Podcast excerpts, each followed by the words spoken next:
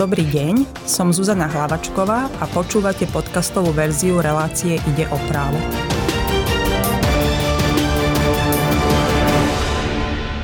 Získať na Slovensku stavebné povolenie nie je jednoduché. O tom, či nová legislatíva stavebníkov v tomto smere pomôže, sa rozprávame s Janou Alušikovou z advokátskej kancelárie ACT MPH Advocates. Dobrý deň, vítajte. Dobrý deň. Jednou z asi z najvýraznejších zmien, čo sa týka legislatívy v tomto roku, bola zmena stavebnej legislatívy. V čom to presne spočíva? Čo všetko sa zmenilo? Áno, v súčasnom končiacom sa roku boli, pridané, e, boli prijaté finálne znenia e, novej legislatívy práve na úseku e, stavebníctva. Ide o nový zákon o výstavbe a nový zákon o územnom plánovaní, ktoré teda budú nahrádzať dlhoplatiaci stavebný zákon, ktorý teda ešte stále v súčasnosti máme platný a účinný, ale teda už sa ráta s tým, že práve súčasné znenie stavebného zákona bude nahradené novým zákonom o výstavbe a novo, novým zákonom o územnom plánovaní plánovaní. Odkedy tieto zmeny budú platiť a v podstate dá sa povedať, že oni už budú mať vplyv aj na tie konania, ktoré prebiehajú teraz? Pôvodne mala účinnosť týchto zákonov nastať skôr, avšak naozaj ide o veľmi výraznú koncepčnú zmenu, eh, ktorá eh, bude mať dopad aj na množstvo vykonávacích predpisov. Takže nová právna úprava by mala platiť s účinnosťou od 1. apríla 2024. Avšak samozrejme bude platiť, že konania, ktoré budú teda začaté a nedokončené do 31. marca 2024, teda ešte dobehnú podľa pôvodnej a teda súčasnej právnej úpravy. Aké sú zásadné zmeny v porovnaní so súčasnou platnou úpravou?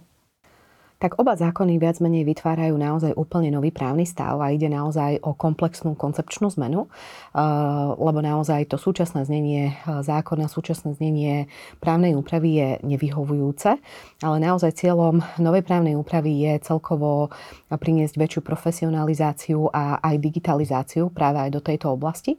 Takže tie zmeny sú naozaj úplne výrazné a sú eh, koncepčného charakteru.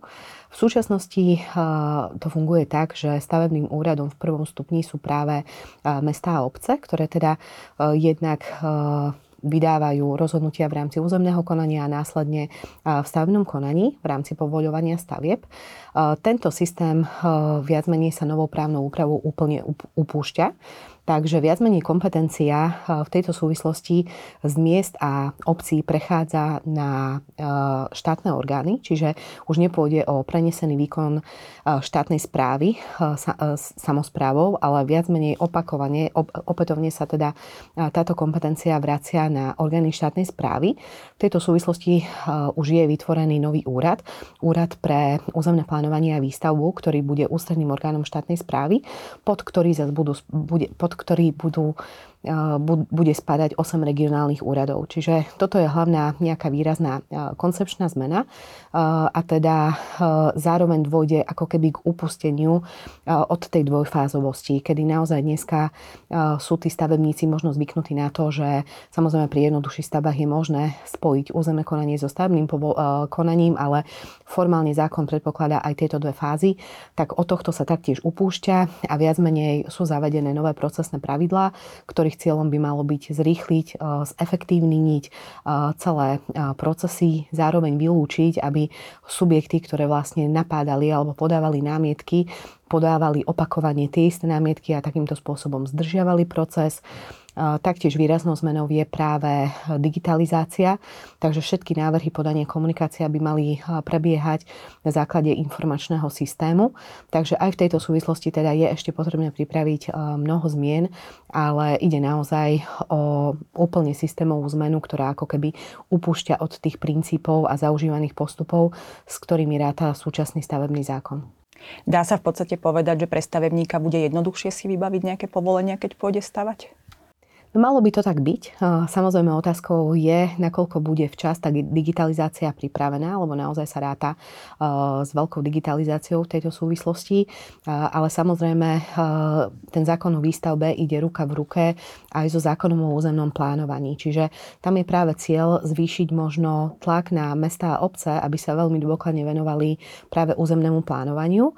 V tejto súvislosti s tým povolovaním stavieb, tým pádom oni sa ako keby dostávajú trošku do úzadia rozhodnutia, lebo tie povolovacie procesy na tie bude dohliadať samotný už spomínaný úrad a pod neho spadajúce regionálne úrady a viac menej mesta a obce budú posudzovať a dávať samozrejme vyjadrenie alebo stanovisko k tomu, či ten samotný stavebný zámer je alebo nie je v súlade s územnoplánovacou dokumentáciou. Takže v zásade Veľké očakávanie je, že celé procesy sa nejakým spôsobom e, zrýchlia, práve aj tým, že malo by byť zabránené jednotlivým účastníkom konania, aby podávali opakovanie e, tie isté námietky a podobne. Takže áno, očakáva sa, že celkový proces povoľovania stavie by mal byť e, rýchlejší a jednoducho efektívnejší, takže veríme, že toto hlavné očakávanie teda naplnené bude. Nová legislatíva mala aj mnohých odporcov. Prečo to tak bolo, čo sa im nepáčilo na predkladaných návrhoch zákonov? Tak v prvom rade ide aj o zmenu toho konceptu, ako som už spomenula, že momentálne kompetenciu na úseku povoľovania stavieb vykonávajú mesta a obce ako stavebné úrady v prvom stupni, čiže táto kompetencia im ako keby bude vzatá a bude prenesená práve na orgány štátnej správy. Rovnako tak niektorí odporcovia namietali, že ide o právnu úpravu šitú na mieru práve developerom, že jednoducho nebude chránený ten verejný záujem, po prípade, že nebude vytvorený priestor na dostatočný prieskum predmetných rozhodnutí a že nejakým spôsobom sa vo výraznej miere posilňuje pozícia projektanta alebo tzv. hlavného projektanta pre jednotlivé fázy konania. Takže toto boli ako keby najväčšie obavy, že áno, že zákon alebo právna úprava je šita práve na mieru developerov, ktorí jednoducho bez brehov budú môcť nejakým spôsobom realizovať výstavbu. E, takže toto boli nejaké hlavné, hlavné obavy. A keď nemyslím si, že tá právna úprava e, je postavená tak, aby naozaj dochádzalo k nejakému zneužívaniu situácií, myslím si, že naozaj aj kompetencia miest a obcí ostáva zachovaná a práve účelom je, aby dbali na jednoducho efektivitu a dôkladnosť e, v súvislosti s územným plánovaním. Nová legislatíva si kladie za cieľ aj boj s čiernymi stavbami. V čom presne to spočíva? Ako to chce robiť? Tak Otázka čiernych stavieb je aj v súčasnosti stále veľmi diskutovaná, avšak súčasné znenie právnej úpravy umožňuje napríklad dodatočné povolenie stavby. Takže častokrát sa deje, že fyzické a právnické osoby prístupia k realizácii stavby aj bez stavebných povolení a potom sa snažia tú stavbu nejakým spôsobom dolegalizovať. Nová právna úprava už toto nejakým spôsobom vôbec umožňovať nebude. Čiže jednoducho bude platiť, že inštitút napríklad dodatočného povolenia stavby do úvahy nebude prichádzať. A teda e, naozaj už ten stavebník by nemal rátať s tým, že jednoducho áno, tak potom si ten proces výstavby nejakým spôsobom formálne dotiahnem.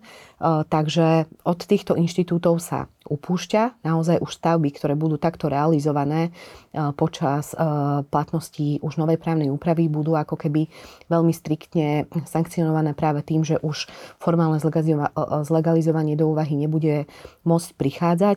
Zároveň tam dochádza k sprísňovaniu sankcií, napríklad tým zvýšením tlaku, aby nedochádzalo k takémuto postupu, je aj to, že jednoducho štátny stavebný dohľad alebo orgány kompetentné na úseku kontroly v tejto súvislosti sú oprávnené napríklad vlastníkovi technickej infraštruktúry prikázať, aby takýto druh stavby bol odpojený napríklad od dodávok vody a elektrickej energie. Takže naozaj cieľom je prijať prevenčné opatrenia na to, aby vzniku realizácii ďalších čiernych stavieb nedochádzalo. Na druhej strane vieme, že aj v súčasnosti na Slovensku tých čiernych stavieb je pomerne veľa, kde naozaj je tam snaha tie procesy dolegalizovať. Takže uh, tam ešte zákon vytvára ako keby priestor, uh, že vlastníci týchto stavieb môžu do 1. januára 2033 podať návrh a nechať si posúdiť, že tá ich v súčasnosti tzv. čierna stavba z nejakého stavebno-technického hľadiska, z hľadiska eh, tých technických parametrov naozaj zodpoveda výstavbe a takýmto spôsobom ju ešte dolegalizovať. Ale to sú všetko stavby, ktoré vlastne sú alebo boli zrealizované podľa súčasného znenia zákona alebo podľa súčasnej právnej úpravy.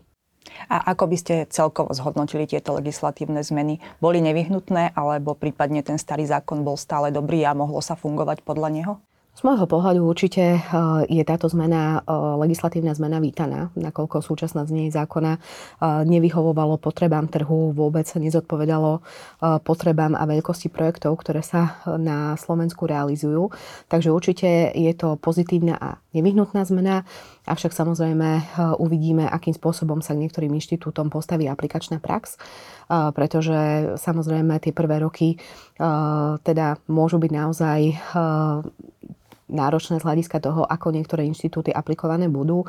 Na druhej strane si myslím, že je aj výzvou štátu, aby dostatočne bola pripravená práve informatizácia, aby sa včas a dostatočne pripravili vykonávacie právne predpisy, po prípade iné e, právne predpisy, tak aby e, fungoval vlastne samotný celok, ale naozaj verím, že ten hlavný účel e, legislatívy bude teda naplnený a dôjde viac menej e, k zrýchleniu povoľovacích predpisov, čo samozrejme je pre procesy vo výstavbe jednoducho kľúčové.